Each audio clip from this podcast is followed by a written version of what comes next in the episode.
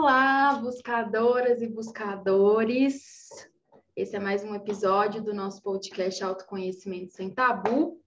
A gente está voltando aí depois de um tempo sem episódios novos e hoje uh, eu, Isabela Cortes, que guio aqui o nosso podcast, estou recebendo uma convidada muito especial que está aqui com a gente hoje, que é a Rafaela Canito. Eu chamo ela de Rafa, Rafa para os mais íntimos.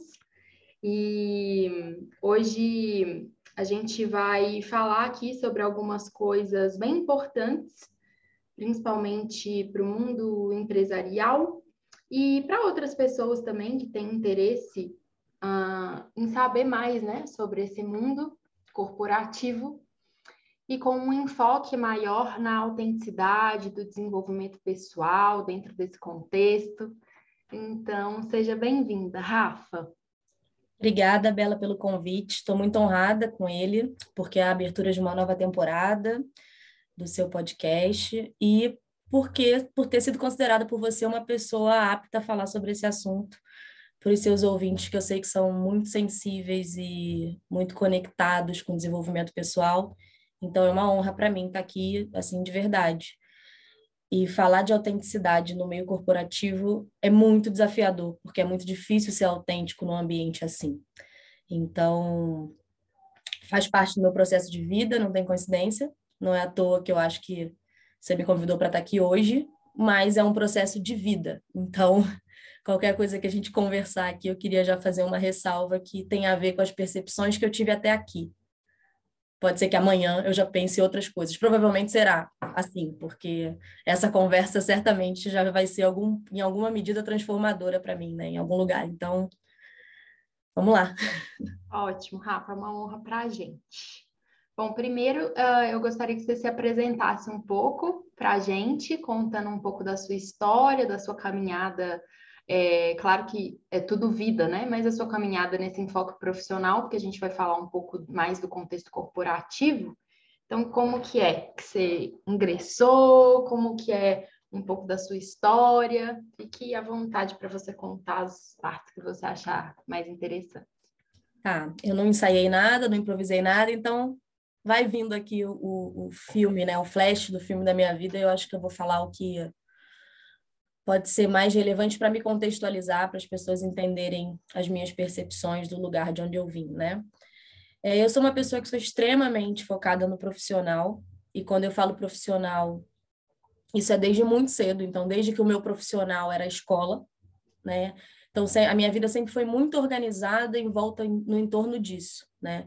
Então eu tenho uma família que é de uma origem bem mais simples que a média das pessoas com quem eu convivo hoje, então, não está em dissonância com o Brasil, mas está muito em dissonância com o meio, o meio que eu habito hoje. Então, para eu chegar nesse meio e ter condições de ser recebida ali, eu tive uma família que se movimentou muito, se esforçou muito e me jogou muito para frente, para que eu conseguisse uma educação e uma formação de qualidade, uma independência, sobretudo financeira.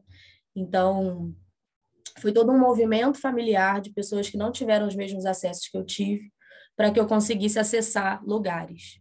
E aí, familiar, aqui eu estou incluindo não só os laços consanguíneos né, que a gente tem, como as pessoas que a minha família foi atraindo para perto da gente, que foram ou na forma de casamentos, ou na forma de amizade, ou na forma de, enfim, associações que foram integrando aí a minha egrégora, né, e me impulsionando de várias formas.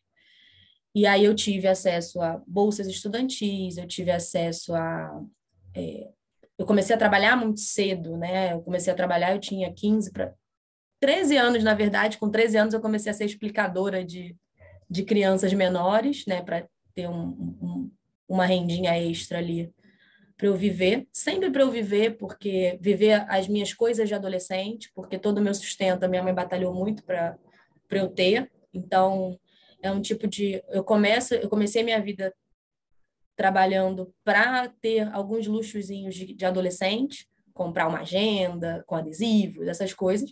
E aí depois eu fui tendo trabalhos um pouco mais estruturados que eu pude ajudar em casa e começar a retribuir.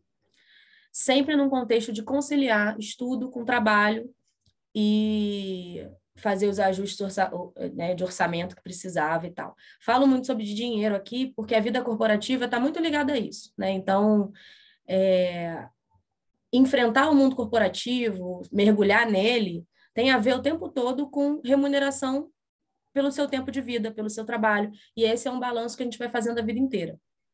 Então, acho que a minha, minha fala hoje vai ter muito a ver com financeiro também, que não é uma coisa que as mulheres ficam muito, muito confortáveis de falar.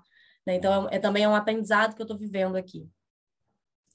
Com todo esse esforço familiar vocacionado, voltado né, ali para o meu desenvolvimento intelectual e, e, de formação e profissional, eu não tive nem outro, outra meta na vida senão correr atrás de desenvolvimento pessoal, é, desenvolvimento profissional e, e, de formação e financeiro, né? Sempre muito voltada para isso. E toda a minha energia foi voltada para isso durante muito tempo. De outro lado, tudo isso me fez viver durante muitos anos num estágio de sobrevivência, porque eu precisei viver num estágio de sobrevivência e desenvolver uma força muito grande, uma energia masculina muito grande, como a gente sempre fala, para que eu tivesse o que eu precisava naquele momento, a agressividade no sentido positivo, porque eu acho que todos os nossos afetos podem ser positivos ou, ou negativos, inclusive os que a gente coloca na à margem, né, que são sentimentos que a gente que socialmente a gente não acha bonitos, mas eles têm, têm um papel muito fundamental para a gente ter força para desenvolver certas coisas e enfrentar certos desafios. E a agressividade que eu precisei ter para seguir o meu caminho profissional foi o recurso que eu tive com aquela com o que eu tinha naquele momento para conseguir prosperar nesse universo, né? E aí eu fui prosperando e eu demorei muito tempo a me dar conta de que eu não precisava mais estar no modo sobrevivência. Eu ainda estou me dando conta disso. E eu acho que autenticidade tem muito a ver com isso também, né? É... Enfim, tive uma carreira profissional da qual eu me orgulho muito. Eu fui aos pouquinhos entendendo e percebendo onde, que lugar eu poderia ocupar. Né? Então, eu comecei num, num escritório bem menos. Eu fiz primeiro estágio público, né, para ter a primeira oportunidade de emprego, muito nova, no iníciozinho da faculdade. Isso depois de já ter trabalhado bastante em outras áreas. Eu fiz curso técnico de química de alimentos, eu trabalhei em hospital, eu fui assistente de mágico quando eu tinha 14 anos. Eu já trabalhei em bar, já fiz tudo, de tudo nessa vida, né? Mas no direito, que é sobre a carreira que a gente vai conversar mais hoje aqui, que é a minha, a minha profissão hoje, eu não falei nada, mas eu sou advogada, esqueci de falar para as pessoas isso, porque eu estou cada vez menos me definindo pela minha profissão, mas, enfim, hoje eu sou advogada, é, mas eu tive outras, outras profissões, eu me, me, me especializei em outras coisas antes de ir para a faculdade, e aí na faculdade eu fiz faculdade de Direito e segui a carreira jurídica, comecei em estágio em órgãos públicos para conhecer um pouco da, da dinâmica do, da área jurídica. Eu acreditava no início da faculdade que o meu caminho seria fazer um concurso público, e eu acreditava nisso porque o estudo sempre foi o meu esteio, sempre foi o meu alicerce. E eu, ah, o que é mais fácil aqui? É mais fácil eu fazer relacionamentos e prosperar no, no mercado privado ou é mais fácil eu sentar aqui sozinha, estudar para caramba e passar? Sem dúvidas, naquele, naquela, para aquela Rafaela, seria muito mais palatável, muito mais fácil sentar, estudar e fazer uma prova, porque foi assim que eu vivi toda a minha vida é, de adolescente de criança. Eu sempre fiz provas, passei em vestibulinhos para ganhar bolsas, para ganhar, passar no vestibular e conseguir fazer uma faculdade pública, porque do contrário eu não faria, porque minha família não tinha recurso financeiro para bancar uma faculdade, essas coisas. Então, eu estava muito acostumada já. Estudar, fazer uma prova e passar. Estudar, fazer uma prova e passar. Não passei em todas, não, tá, gente? Algumas eu não passei. Mas, é, mas era meu jeito de ter sucesso. E aí eu entrei na faculdade achando que esse jeito que ia se aplicar e eu fui fazer um estágio no, no, num órgão público, num tribunal de justiça. Eu sou do Rio de Janeiro, foi no TJ do Rio de Janeiro. E lá eu tive a percepção de que aquilo não tinha muito a ver com quem eu era. Então, eu acho que foi minha primeira grande. Na verdade, eu tive uma primeira. Calma aí, eu vou voltar aqui o meu raciocínio, porque olhando a minha história agora, acabei de ver, vir esse insight, tá, gente? Uhum. Assim, olhando a minha história, eu fui fazendo, eu fui topando as oportunidades que foram aparecendo. Então, assim, eu fui parar numa escola federal de química, porque foi por onde eu, foi a, a, a escola que eu consegui passar a federal pública, de qualidade. Eu passei para lá e passei para o Pedro II, que é uma escola generalista, na época era.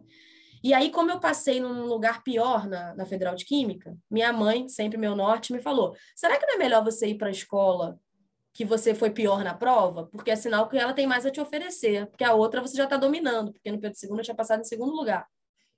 Aí minha mãe foi me deu uma desafiada com isso, eu falei, é, você quer saber, ela tem razão, e foi o melhor, o melhor movimento que eu fiz na vida. Só que eu fui estudar uma coisa que não tem nada a ver comigo.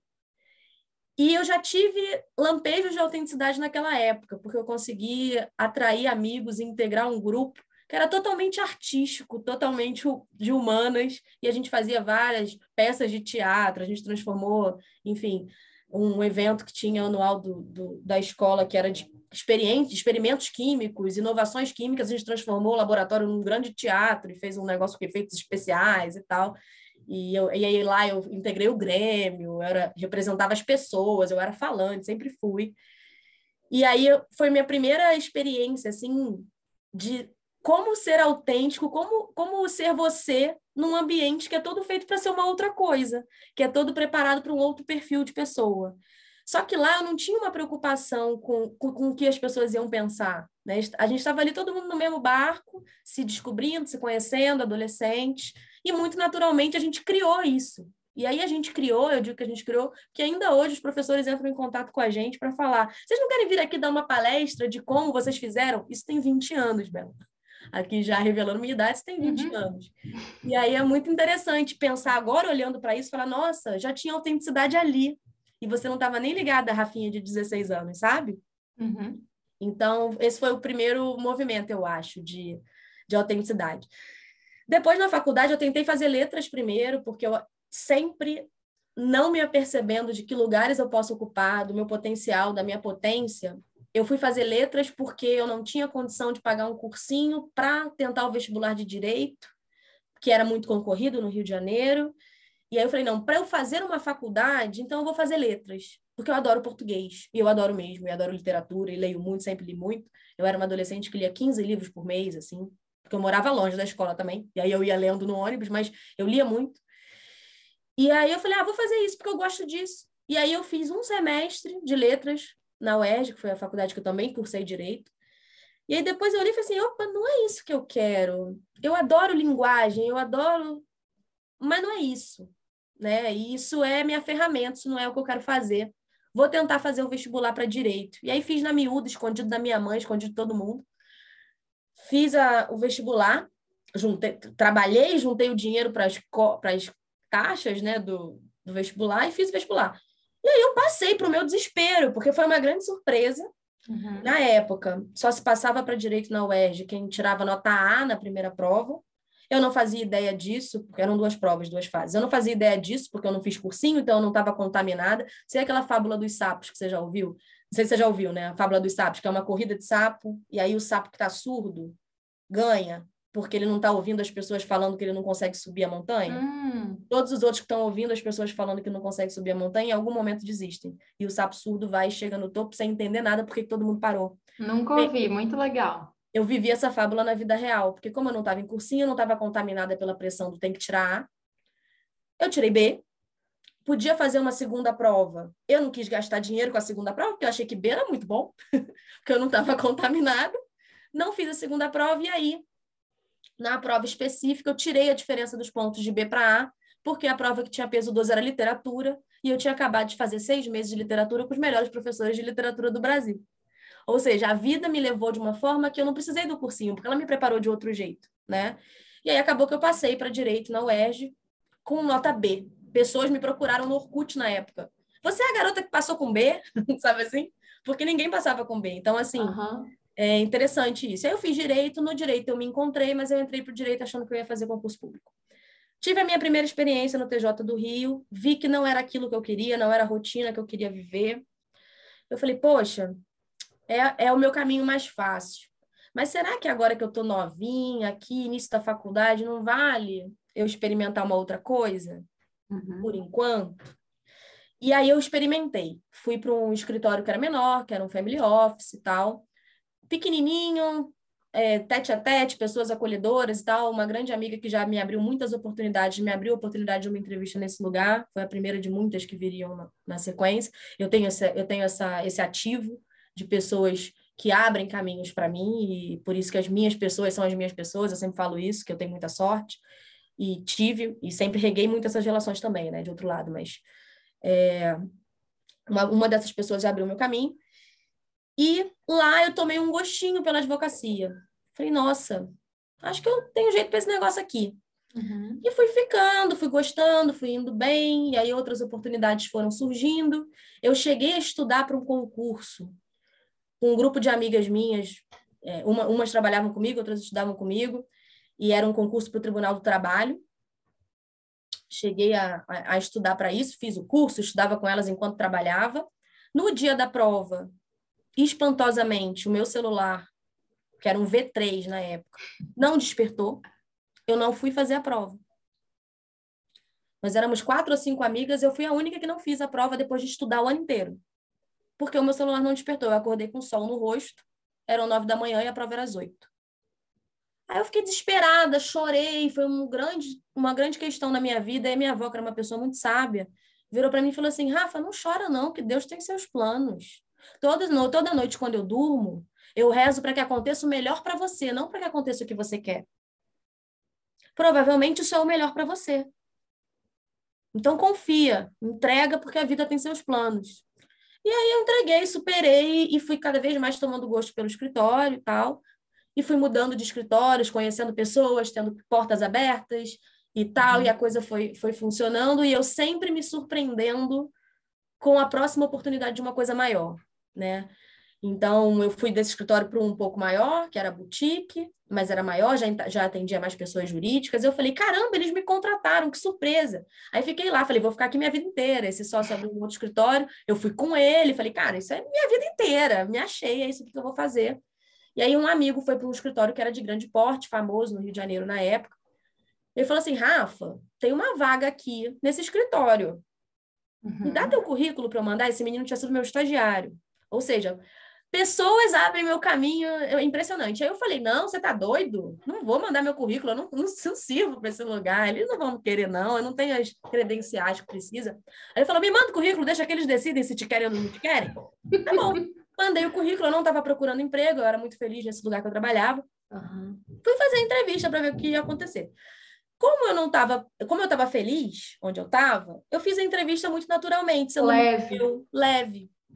E aí a pessoa, o entrevistador na época me fez algumas perguntas técnicas, eu fui respondendo o que eu sabia e tal, não sei o quê. E aí eu tinha pontos a desenvolver realmente, porque eu não tinha tido o, o, por exemplo, eu não tinha morado fora, né? Eu não tinha certas experiências que os advogados desse lugar costumavam ter. E eu, fui, e, e eu saí da entrevista tranquila. Falei, também, se não passar, tá tudo bem, porque eu estou muito feliz aqui. E aí, uma semana depois, 15 dias depois, o escritório me liga falando, a vaga é sua. Eu me lembro de ficar assim, o quê? Não, vocês estão brincando. Não, não, não. Tipo, a mulher da RH no telefone, não, não é possível. Não, a vaga é sua. Uhum. E foi um, uma virada de chave na minha carreira. Porque Às vezes, se estivesse desesperada, não passava. Exatamente, exatamente. Mas foi uma virada de chave em vários sentidos. E aí eu passei por muitas coisas nesse processo. Foi o escritório que eu fiz a maior parte da minha carreira até agora. Já saí de lá, mas eu fiquei muitos anos lá. Eu sou muito grata, porque eu tive muitas oportunidades lá. Uhum. E oportunidades cada vez maiores de fazer as coisas do meu, a meu modo. Uhum. E aí conversa muito com a autenticidade. Conversa muito com a autenticidade, porque, enfim, é, é eles abriram espaço para eu ser quem eu era, mas isso exigiu, de outro lado, o desenvolvimento de outras coisas em mim para eu entender quem eu era e quem eu queria ser, porque tem isso também. Né? Uhum. Né? Então, assim, eles abriram todas as portas, mas eu não abri todas as portas para mim que é um uhum. movimento que eu acho que eu estou fazendo só agora.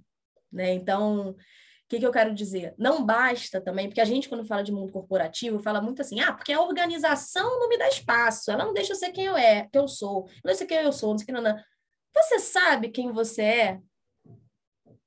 Porque não, não, não é só o outro não deixa não me deixa ser quem eu sou, e aí por isso eu tenho ansiedade, por isso que. Você sabe, se o outro abrir o espaço, o que, que você vai ser então? O que, que você vai mostrar que você é?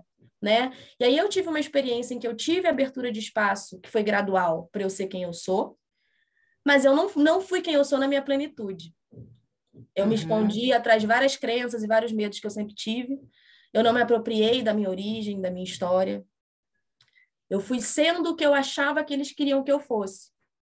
E aí eu olho para trás e eu vejo que eu tinha todo o espaço para ser quem eu era desde o início e usar a meu, a meu, não é nem usar a meu favor, mas me apropriar de tudo que me aconteceu na vida, que não foi pouca coisa, né? E uhum. eu não uhum. fiz isso. Eu aproveitei, eu acho que se você falar com os meus colegas que conviveram comigo em quase 10 anos, 9 anos que eu fiquei nesse lugar, eles vão falar que eu era alguém original, eu era alguém autêntico, eu fazia as coisas diferentes dos outros e tal, porque se associa muito autenticidade a isso, né? Você ser diferente do outro, e não é isso, né? Mas se associa muito a isso. Só que eu sei hoje que eu não fui tão autêntica quanto eu poderia ser. Talvez eu ainda vá ser mais. Mas agora uhum. eu já estou muito mais autêntica do que eu era há dois, três anos atrás, entende? E aí, para mim foi determinante passar por pessoas que foram falando, foram, que eu fui permitindo me conhecer, eu sempre criei relações de muita confiança no lugar de trabalho, eu não separo tanto o trabalho da vida pessoal, então eu tenho amigos pessoais no trabalho sim, sempre tive, sempre misturei tudo e sempre deu muito certo. Né? Uhum. Né? Então, assim, é, eu ia abrindo a minha vida para essas pessoas com, com, quem eu construí relação de confiança, essas pessoas começaram a falar, mas, ué, mas fala sobre isso. Já pensou na quantidade de pessoas que você pode inspirar e encorajar se você falar sobre isso? E eu, ah, mas não sei, porque é muito medo, muito sentimento de escassez, muito receio de me descobrirem a qualquer momento e perceberem que eu não pertencia. Não né? merecimento. Né? Não merecimento. Várias questões nesse sentido, eu não me abri. Eu tenho certeza que tem pessoas lá que me conhecem há muitos anos e não sabem a minha história inteira. E a culpa não é delas, não foi falta de abertura no lugar. Foi, uhum. Foram crenças e questões que eu fui desenvolvendo e receios e falta de autenticidade, né? Uhum. Por isso que eu digo que autenticidade não é só você querer ser autêntico. Tem outras coisas que tem que vir junto.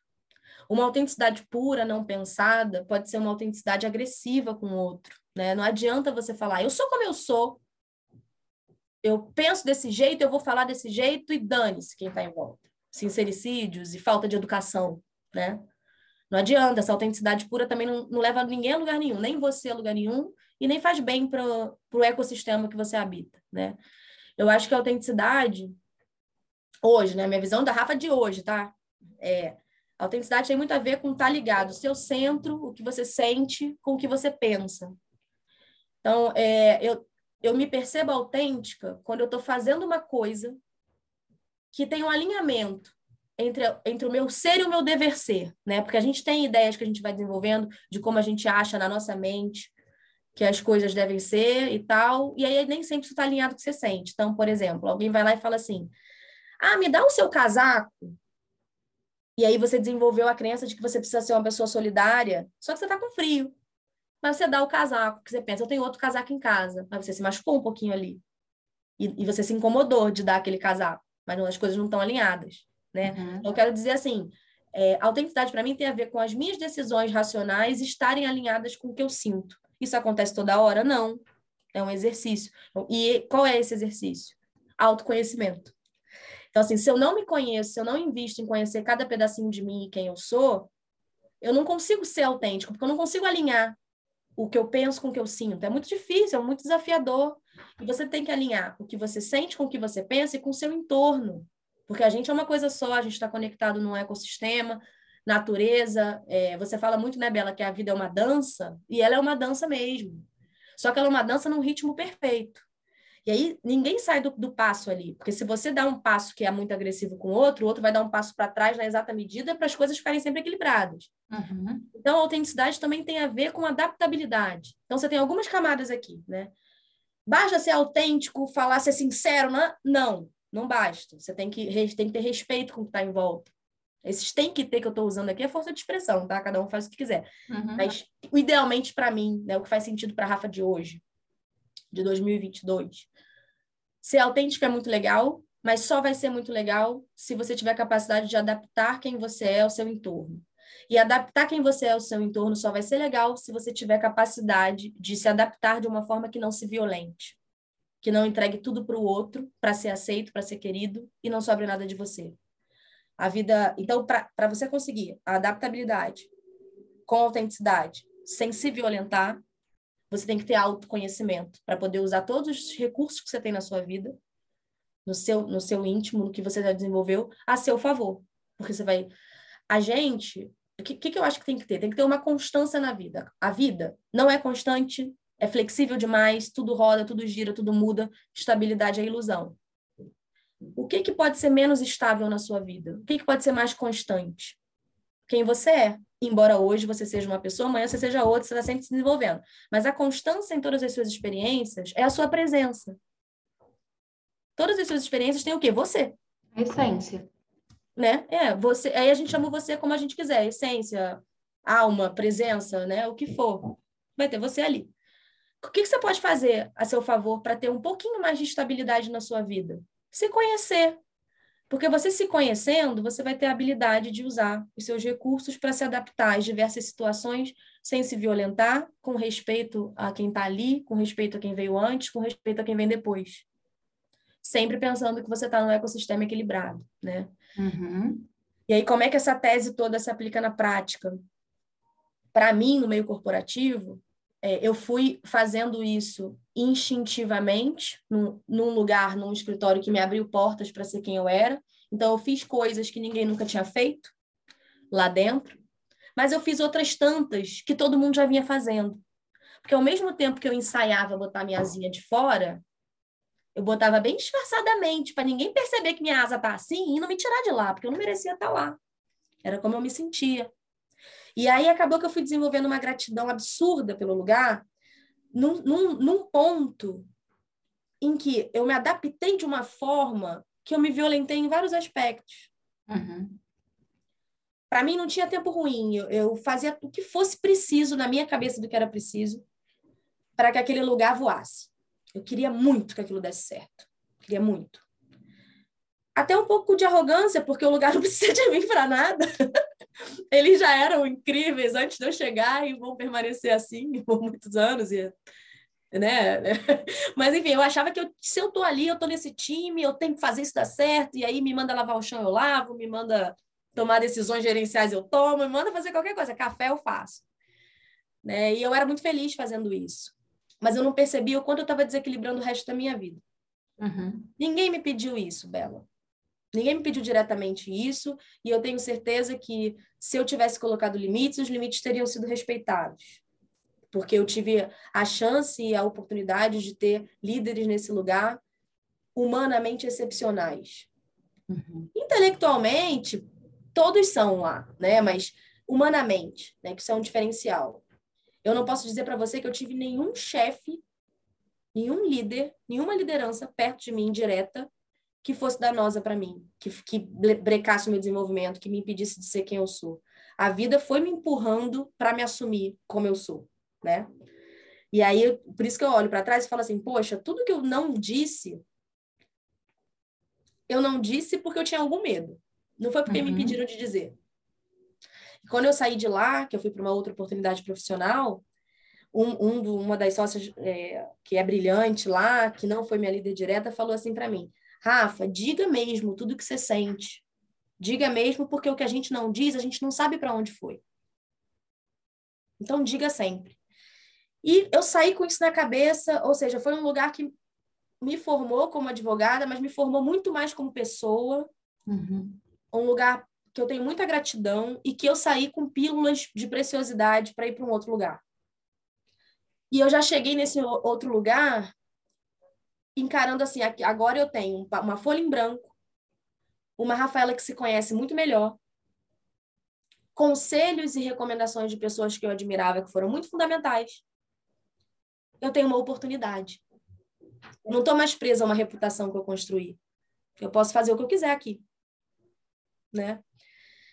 E é aí que eu acho que a autenticidade está assumindo o ápice na minha vida, porque ela está chegando, ela está acontecendo no meu dia a dia, mas muito porque eu estou num processo terapêutico longo já de mais de dois anos, né? Um processo terapêutico longo que está me mostrando quem eu sou, que está me, me fazendo ter consciência de quais são os meus recursos, quais são as minhas fragilidades, o que, que eu preciso desenvolver, o que, que não, para eu me apresentar num lugar de uma forma muito mais útil. E não uhum. útil assim, nossa, precisam muito de mim, quero que precisem de mim. Não, útil a sociedade que compõe aquilo ali, a egrégora que está ali. É uma utilidade que vai muito além do dinheiro. E aí, finalmente, eu cheguei num ponto da minha carreira em que o dinheiro é importante, mas ele não é o norte. Veja que eu fui contando que o tempo todo eu fui fazendo coisas profissionais e aí qualquer coisa profissional, porque eu precisava ascender profissionalmente para ter mais dinheiro, para ter independência, para ter, para ter, para ter, né? E aí hoje eu estou percebendo que talvez, talvez não, acho que eu tenho certeza disso, eu vou falar aqui sem falta, falsa modéstia. Existe um lugar para mim, é legítimo eu ocupar esse lugar, e esse lugar não é um lugar mediano. Verbalizar isso aqui está sendo de uma coragem para mim absurda. Um processo. Uma coragem absurda colocar isso aqui para fora, mas isso que eu estou dizendo aqui está alinhado com o que eu estou sentindo. Uhum. Vivi um luto terrível quando eu mudei de, de organização para organização nova. Fiquei sofrendo. Ai, meu Deus, eu era tão feliz lá. O que aconteceu com a minha vida? O que aconteceu com a minha carreira? E aí parei para falar, cara, por que, que eu estou sofrendo tanto? Vamos lá, o que, que eu vou fazer com a minha vida? E, e aí, eu já vim. Vamos ou não vamos? Recebi mensagens, falas de pessoas, insights, sonhos, mil coisas. Cara, sabe o que eu vou fazer com a minha vida? Eu vou fazer isso aqui direito, né? Já que eu vim para cá, eu vou fazer isso aqui direito. Aí eu comecei a olhar, eu olhei o meu entorno, o ambiente, olhei a minha história, o repertório que eu tenho, o que, que eu quero fazer com a minha vida. Pensei, eu quero inspirar pessoas, eu quero ajudar pessoas a viverem esse processo. Eu não quero. O que, que eu quero fazer? Eu quero ganhar dinheiro? Eu quero ser, ah, eu quero alimentar o meu ego pra caramba e ser ah, a melhor advogada do Brasil. Eu quero ser sócia de um lugar a qualquer preço porque é o caminho natural, o que, que o meio corporativo fala para você? O meio corporativo fala assim: seja ambicioso, se dedique, corra atrás do que você quer, mas queira o ápice. É o tempo todo mensagem assim: queira o ápice, queira o ápice, queira o ápice. Só que o ápice que as pessoas pensam que é o ápice é você chegar lá e botar o nome do teu escritório, o teu nome na porta do escritório maior do Brasil. Uhum. Aí eu fiquei pensando, esse é o meu ápice? Quando a Rafaela de 12, 13 anos virava a noite acordada estudando para passar numa prova para o ensino médio, era isso que a Rafaela estava pensando? E aí eu me dei conta que não, aquela Rafaela estava pensando em ter uma vida confortável. Estava pensando em ter uma vida segura. Porque eu tive uma história de muitas inseguranças e me emociona falar disso. A gente pode uhum. conversar um pouco mais sobre isso, porque hoje em dia eu tenho muito orgulho da minha história, eu me aproprio dela e não tenho a menor vergonha de contar. Mas eu tive muita instabilidade na infância, então tudo que eu queria era estabilidade. Então, a estabilidade que eu queria, eu já tenho.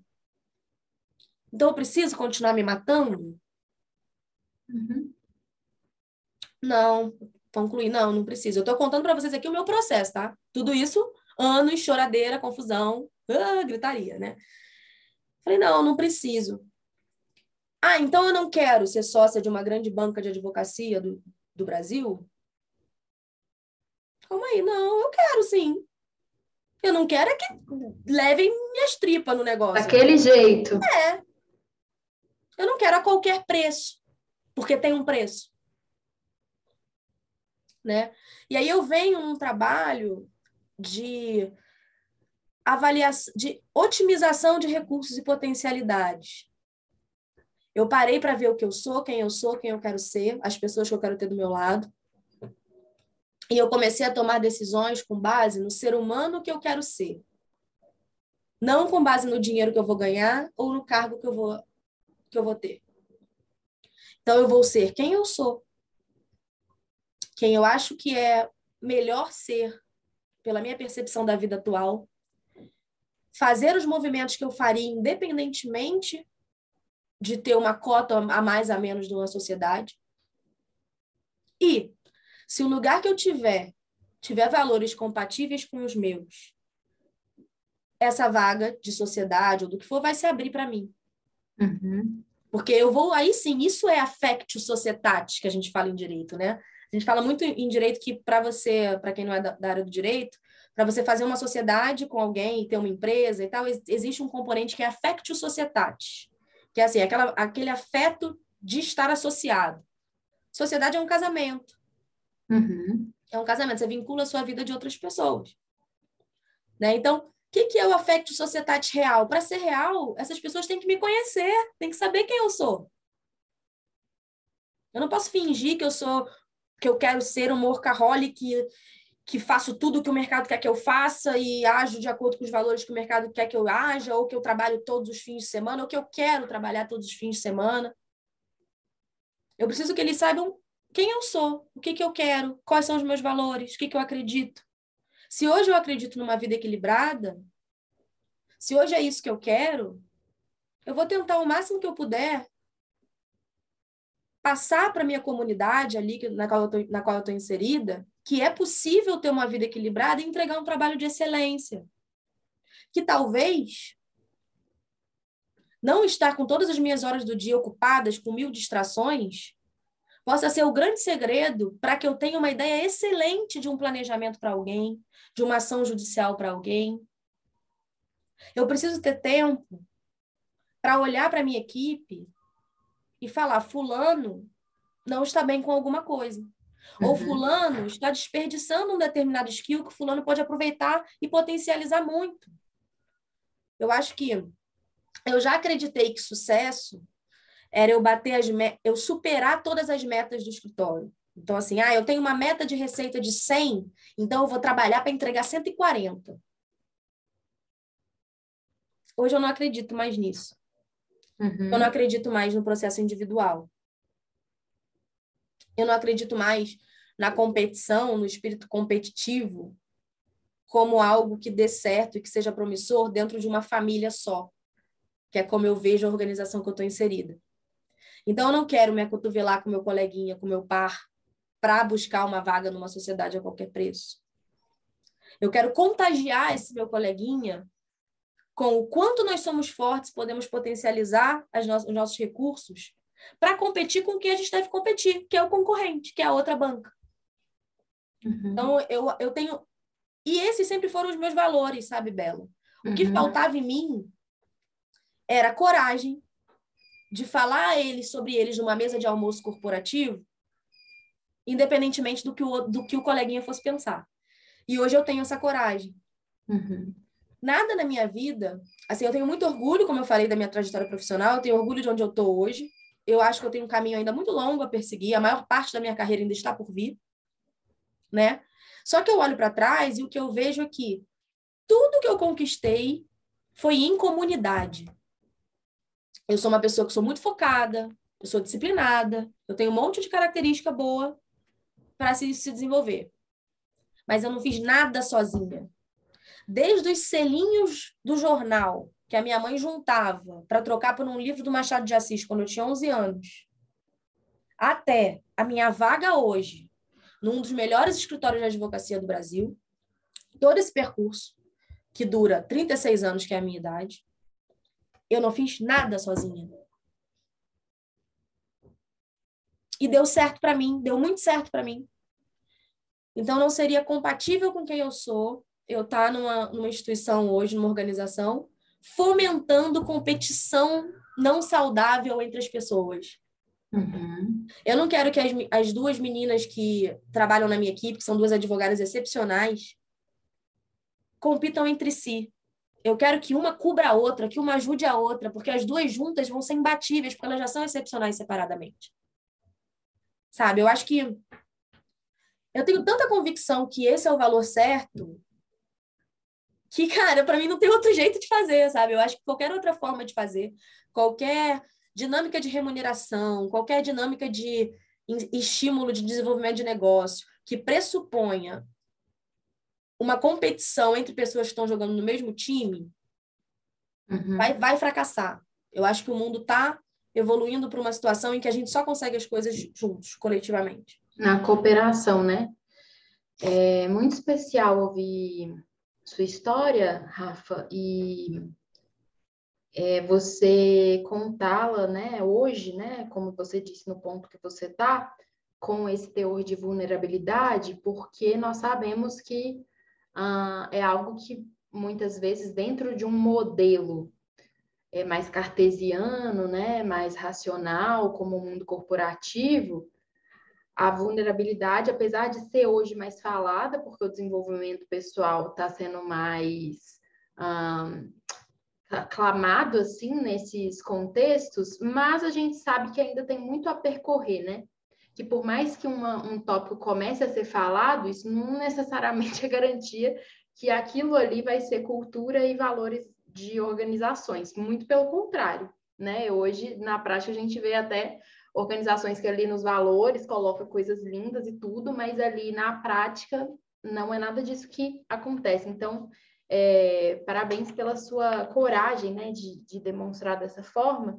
E você puxou um assunto que eu gostaria de que a gente talvez também falasse aqui, um ponto interessante, que é, né, muitas vezes as pessoas me procuram e ouvem falar e eu quero saber o meu propósito, eu quero tudo, e aí às vezes a pessoa tá ali num contexto corporativo e ela acredita que ela precisa sair ou fazer uma outra coisa para se conectar ao seu propósito.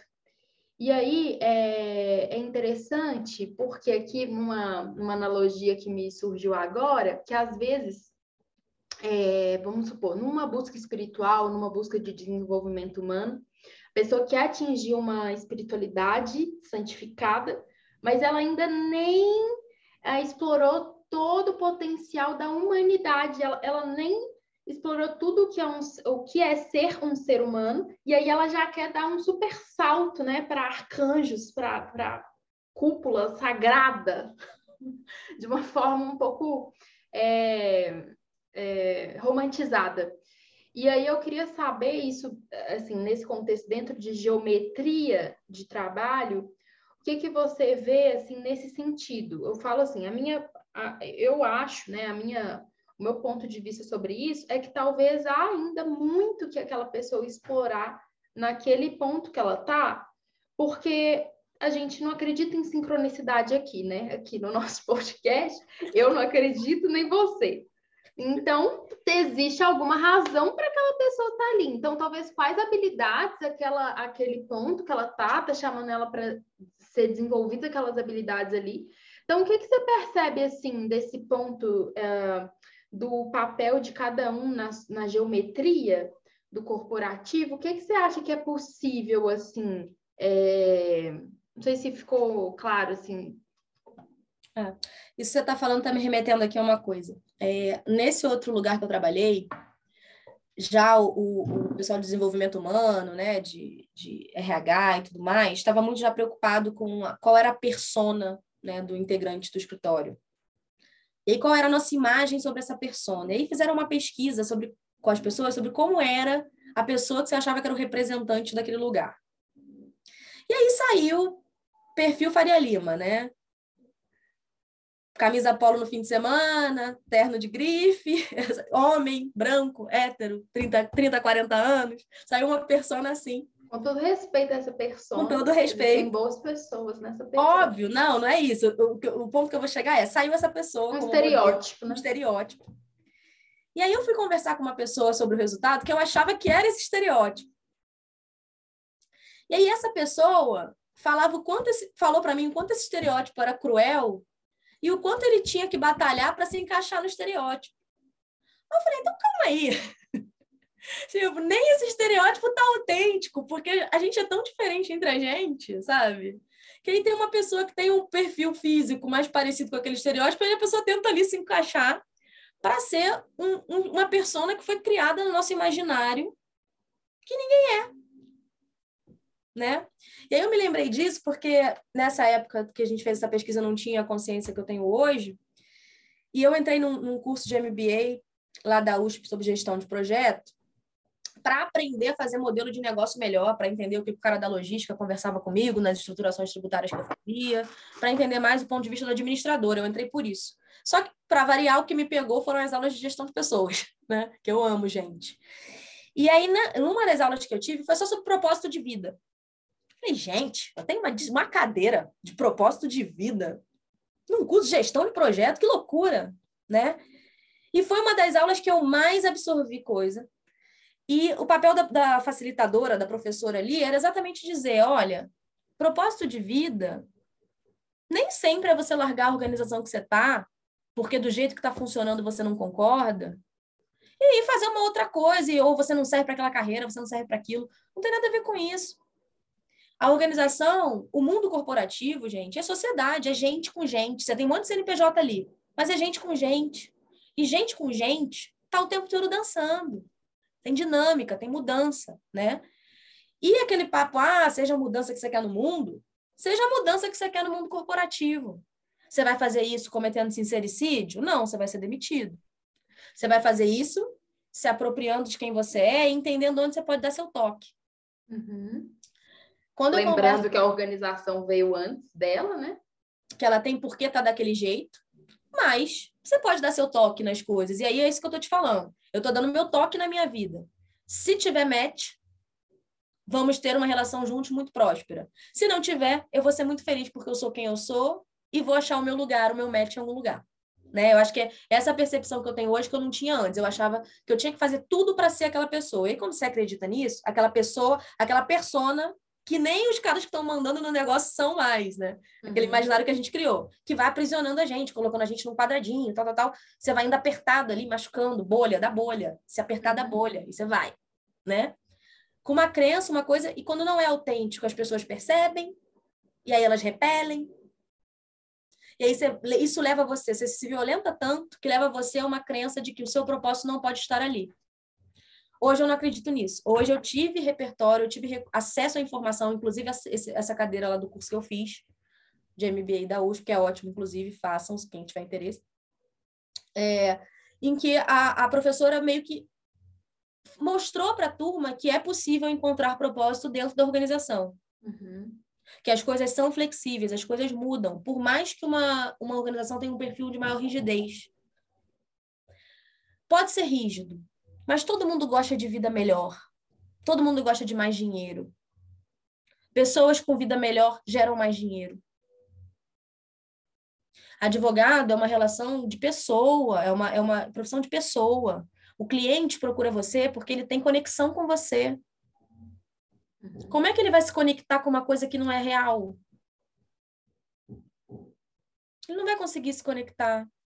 E aí a gente entra no ponto, uh, Rafa, da, do desenvolvimento humano, é, nesse contexto assim, o que que você vê, inclusive hoje ocupando, né, é um lugar é, que é, o, é um estado, né, que você tá, não é o que você é, mas ocupando esse lugar uh, de liderança dentro é, de, de um contexto corporativo, o que, que você vê assim sobre a importância do desenvolvimento humano, de um processo terapêutico, ou de buscas assim em geral é, de desenvolvimento desse aspecto um, gera como é, diferença mesmo, impacto, né, em lideranças assim e não só lideranças, mas outros papéis, mas principalmente lideranças, porque a gente sabe que são lugares que geram mais impacto, né? É, a primeira coisa que eu queria dizer sobre isso é que liderança, eu não acredito mais na hierarquia da liderança, tá? Eu acho que todo mundo se lidera, é em espiral. Uhum. Né? Então, várias vezes eu sou liderada por quem tem cargos mais jovens do que o meu e lidera o meu chefe. É, é, poder de influência, na verdade. Eu acredito muito em liderança com base em influência social, né? uhum. né? De cima, de baixo, do lado, de todas as direções. É, acho que o processo terapêutico tem um papel fundamental nisso. Por, por isso que eu te falei. O que, que, o que, que, é, o que, que dá sucesso? Ser autêntico. Ser autêntico, para ser autêntico, tem que ser adaptável. Para ser adaptável, sem ter um burnout, sem ter um problema de saúde mental, tem que ser uma adaptabilidade dentro de quem você é. Só que você só vai saber se adaptar com autenticidade se você tiver a base, que é o autoconhecimento. E o autoconhecimento, a gente tem muito ponto cego na vida, muita crença que vem de família, que vem uhum. do, dos meios que a gente vive. Isso só vai vir para você, esse autoconhecimento, se você investir seu tempo nisso. E isso vem pelo processo terapêutico, com, obviamente, um facilitador, um terapeuta qualificado, como vem por qualquer outra ferramenta que você utilize de autoconhecimento, tá? O autoconhecimento pode estar, se você quiser, ir numa sessão de tarô. A taróloga vai te falar uma informação é autoconhecimento quando você para e fala assim: isso que ela está falando não faz sentido nenhum na minha vida. Ou, nossa, isso faz muito sentido na minha vida. Para mim, o processo. O discernimento, né? O processo terapêutico é você se dar um momento de olhar para si. É uma hora sua, de você com você mesmo. Vai ter um facilitador ali, porque você tem ponto cego. Você tem que ter a, a, a humildade de reconhecer isso. Mas é um, é um processo seu com você mesmo. Assim como é a meditação. Meditação. Você para lá um minuto, fica, fecha seus olhos, cinco minutinhos e fica vendo como você se sente. Uhum. Vem um pensamento, o que, que esse pensamento causa em você? Aí você começa a entender o que, que é o alinhamento da sua intuição, do seu sentir, do seu pensar. Né? Então, acho que todas essas ferramentas de autoconhecimento que a gente tem hoje, e é a vantagem de estar até meio comercial, essa coisa da espiritualidade, a vantagem é que muitos recursos vão chegando, muitas ferramentas. E aí você pode usar para isso. E eu acho que eu acredito muito que quanto mais você se conhece, você desenvolve o seu, o seu processo pessoal aqui na Terra, aqui o seu trabalho da vida inteira, mais você consegue achar propósito nas coisas de acordo com a situação que você tem. E tudo isso é muito importante, Bela, porque nem todo mundo vai ter acesso à vaga do, do alto executivo que ganha uma fortuna. Esse processo é uhum. é importante na pessoa que tem qualquer tipo de profissão ou qualquer tipo de colocação no mundo. Uhum. Se você tem a oportunidade de se adaptar junto com o autoconhecimento, você consegue ter uma existência autêntica, respeitando o seu entorno. Uhum. É, é, isso é o que eu acredito hoje, é o que faz sentido para mim hoje. Mas a gente considerando também esse lugar físico aqui na, na Terra de cargos de líderes, o que, que você vê assim que impacta esse desenvolvimento pessoal para essas pessoas que estão, não por acaso, ocupando esses lugares? Eu acho que o, o processo terapêutico, o autoconhecimento, leva a essa liderança autêntica e adaptável, que leva ao desenvolvimento máximo das potencialidades do seu time. Uhum. Então, assim, se você se conhece e você sabe, por exemplo, onde você é frágil, onde você tem ponto cego, onde você precisa desenvolver, você já recebe qualquer posicionamento do seu time de uma outra forma. Você ter consciência de quem você é, autocrítica, autorresponsabilidade e tal, faz com que você receba o mundo e veja o mundo de um jeito diferente. E isso vai reverberar no lugar que você está, em qualquer cargo que você tiver. Mas se você está liderando, ou seja, se você é exemplo, se você tem um cargo que necessariamente deveria ser exemplo para outras pessoas, de como conduzir as coisas, de, e se você tem o poder de direcionar os negócios para um lugar ou para o outro, o autoconhecimento é fundamental porque você vai ter uma meta para chegar em algum lugar e você vai saber quando você é frágil naquilo para chegar lá. Então você vai ter uma percepção boa para montar o time adequado para aquela meta. E você vai ter uma percepção melhor ainda de ter sensibilidade de quando um, um liderado vem falar uma coisa para você, não levar para o seu pessoal, sabe? Ou não, não, não, responder de um jeito que é torto. Você vê muitos depoimentos de, de lideranças agressivas, o ambiente uhum. corporativo tem muito isso, né? Assim, de, de relações abusivas mesmo, de, de trabalho, em que a outra uhum. pessoa descarrega toda a sua frustração em cima de quem trabalha com você. E acho que se você vive o processo de autoconhecimento, você desenvolve recursos para lidar com as suas frustrações, sozinho, você mesmo, não despeja lá em cima dos outros, e você desenvolve recursos para tirar o melhor de quem está atrás de você, atrás de você, olha, fato, terrível, de quem está vindo, eu quis dizer, de quem está vindo na fila, né, de uhum. Você desenvolve o melhor para tirar dessas pessoas o melhor que elas têm, estimular elas a colocar o melhor que elas têm para fora. Uhum. E você consegue fazer um ambiente mais harmônico. Fica mais fácil todo mundo achar o seu propósito nessa estrutura, se está todo mundo investindo em quem, em quem é. Porque é aquilo que eu te falei. Não adianta você falar, o lugar não me dá lugar para não me dá espaço para ser autêntico, se você não sabe se, se te der esse espaço, o que você vai fazer com ele. Uhum. Eu já fui a pessoa que não soube o que fazer. Podia ter feito muito mais sabe? Talvez agora eu faça mais, tomara que dê certo, né? Mas eu estou no momento da carreira e da vida bem feliz com isso, assim, eu estou muito satisfeita comigo, independentemente de como as coisas vão, vão se desenrolar profissionalmente. Uhum. Ótimo, Rafa. E aí, né, através disso que você falou, vem a preocupação que clama, né, das organizações, que é aumenta o faturamento. né?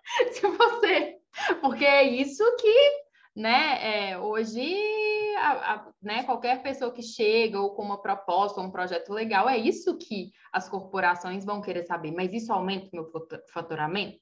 Na, no meu ponto de vista, sim. É, eu vou falar achismo aqui porque eu não fiz pesquisa disso, né? Uhum. Mas como tudo aqui é achismo, já que eu não sou especialista em nada disso que eu tô falando, eu sou só uma pessoa que viveu. O é, que, que eu acho? Eu acho, Bela, que brilho no olho é uma coisa que contagia. Brilho no olho é uma coisa que atrai gente para perto. Todo mundo quer orbitar o Sol.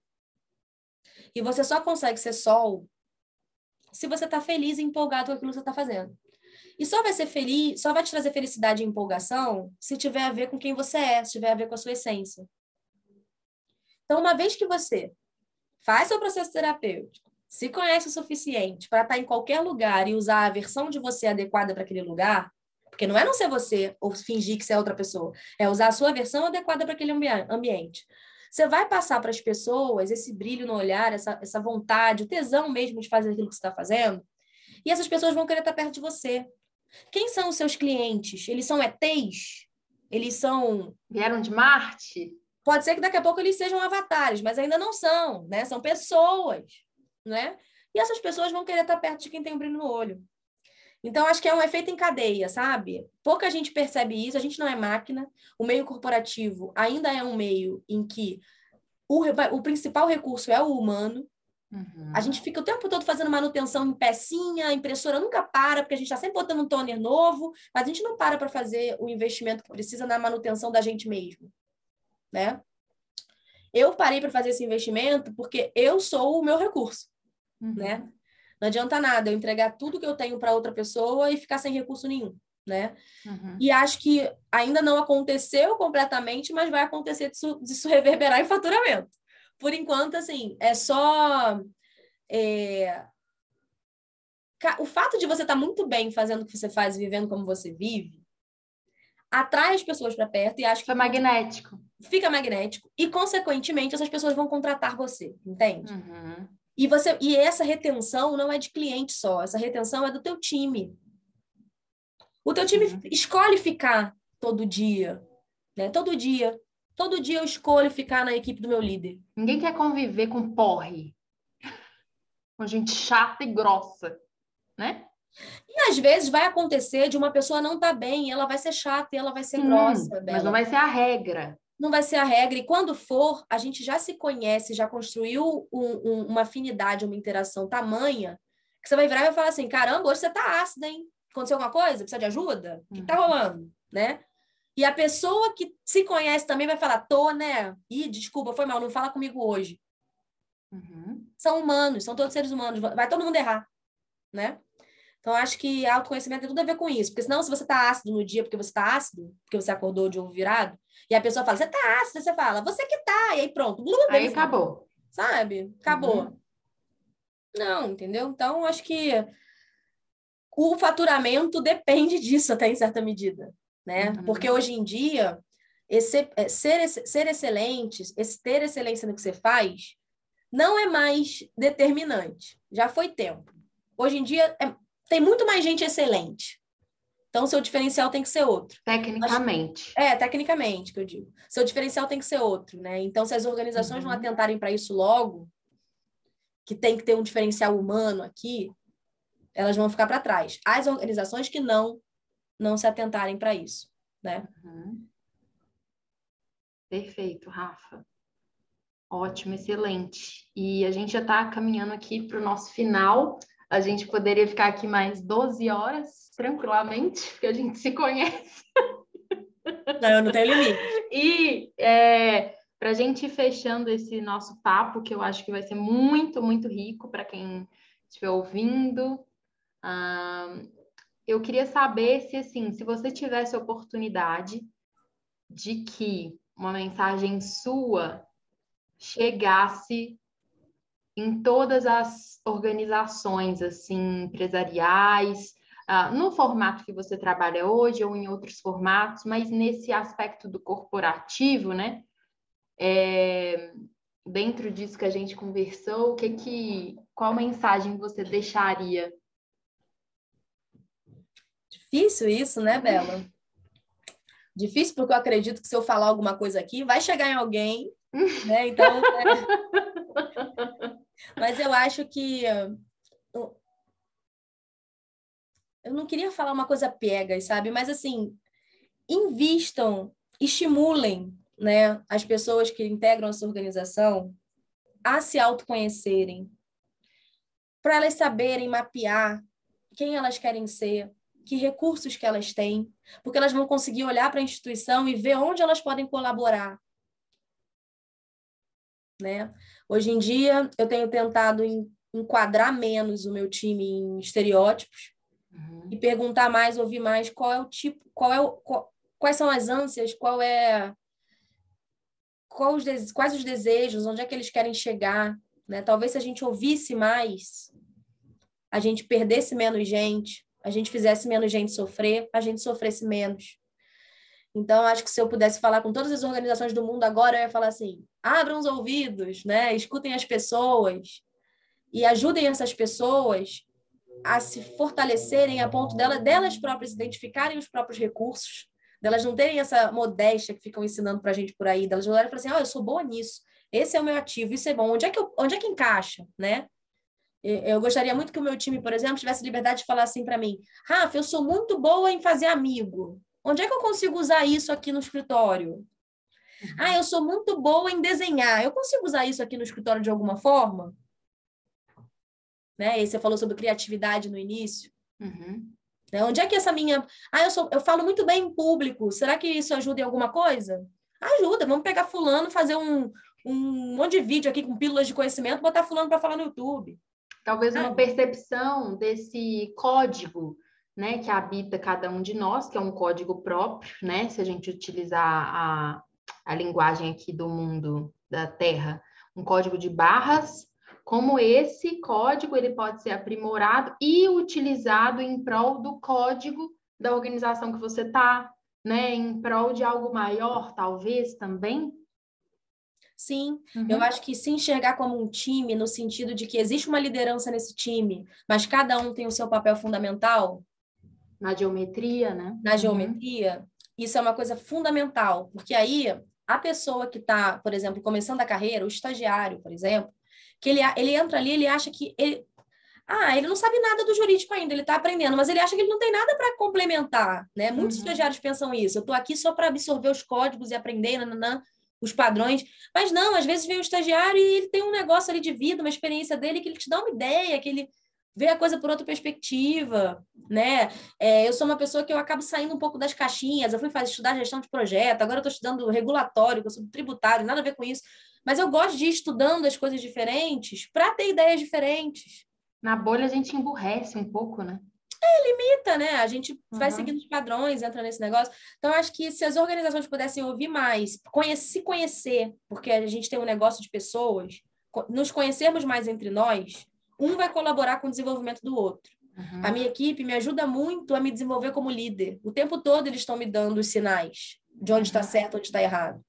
E pouca gente, eu não vou falar pouca gente que eu não sei, mas muita gente que eu conheci como líder não olhava isso como se fosse uma coisa preciosa. Não olhava os sinais do que está acontecendo com a sua equipe como um feedback de que líder você está sendo. Uhum.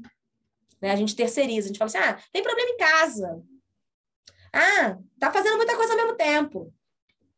E não, e às vezes é uma resposta, normalmente é, uma resposta da forma como você está conduzindo e sendo conduzido. Uhum. Né?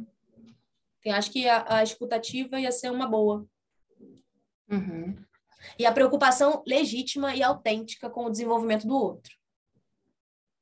Porque se você está preocupado em tornar o outro um profissional melhor, uma pessoa mais com mais recursos, né, mais adaptável e tal, olhar atento para a pessoa que está trabalhando com você, e aí não é só o seu sua microequipe, é, é um olhar para todo mundo que está em volta. Todo mundo gosta de ser especial e de ser olhado. Né? Então você tem mais chance de você ajudar aquela pessoa a ter um brilhinho no olhar e, e achar o propósito dela ali dentro. Excelente, Rafa, muito, muito bom é muito especial, né? Por mais que a gente se conheça há um, um tempo bom aí, uma estrada juntas, é, é sempre bom aprender, ouvir, né? Aprendendo coisas novas. E espero que tenha sido muito especial para você também. Queria te agradecer muito por hoje, por esse tempo aqui. O que eu sempre digo, que o tempo é o ativo mais caro que existe, porque é vida, né?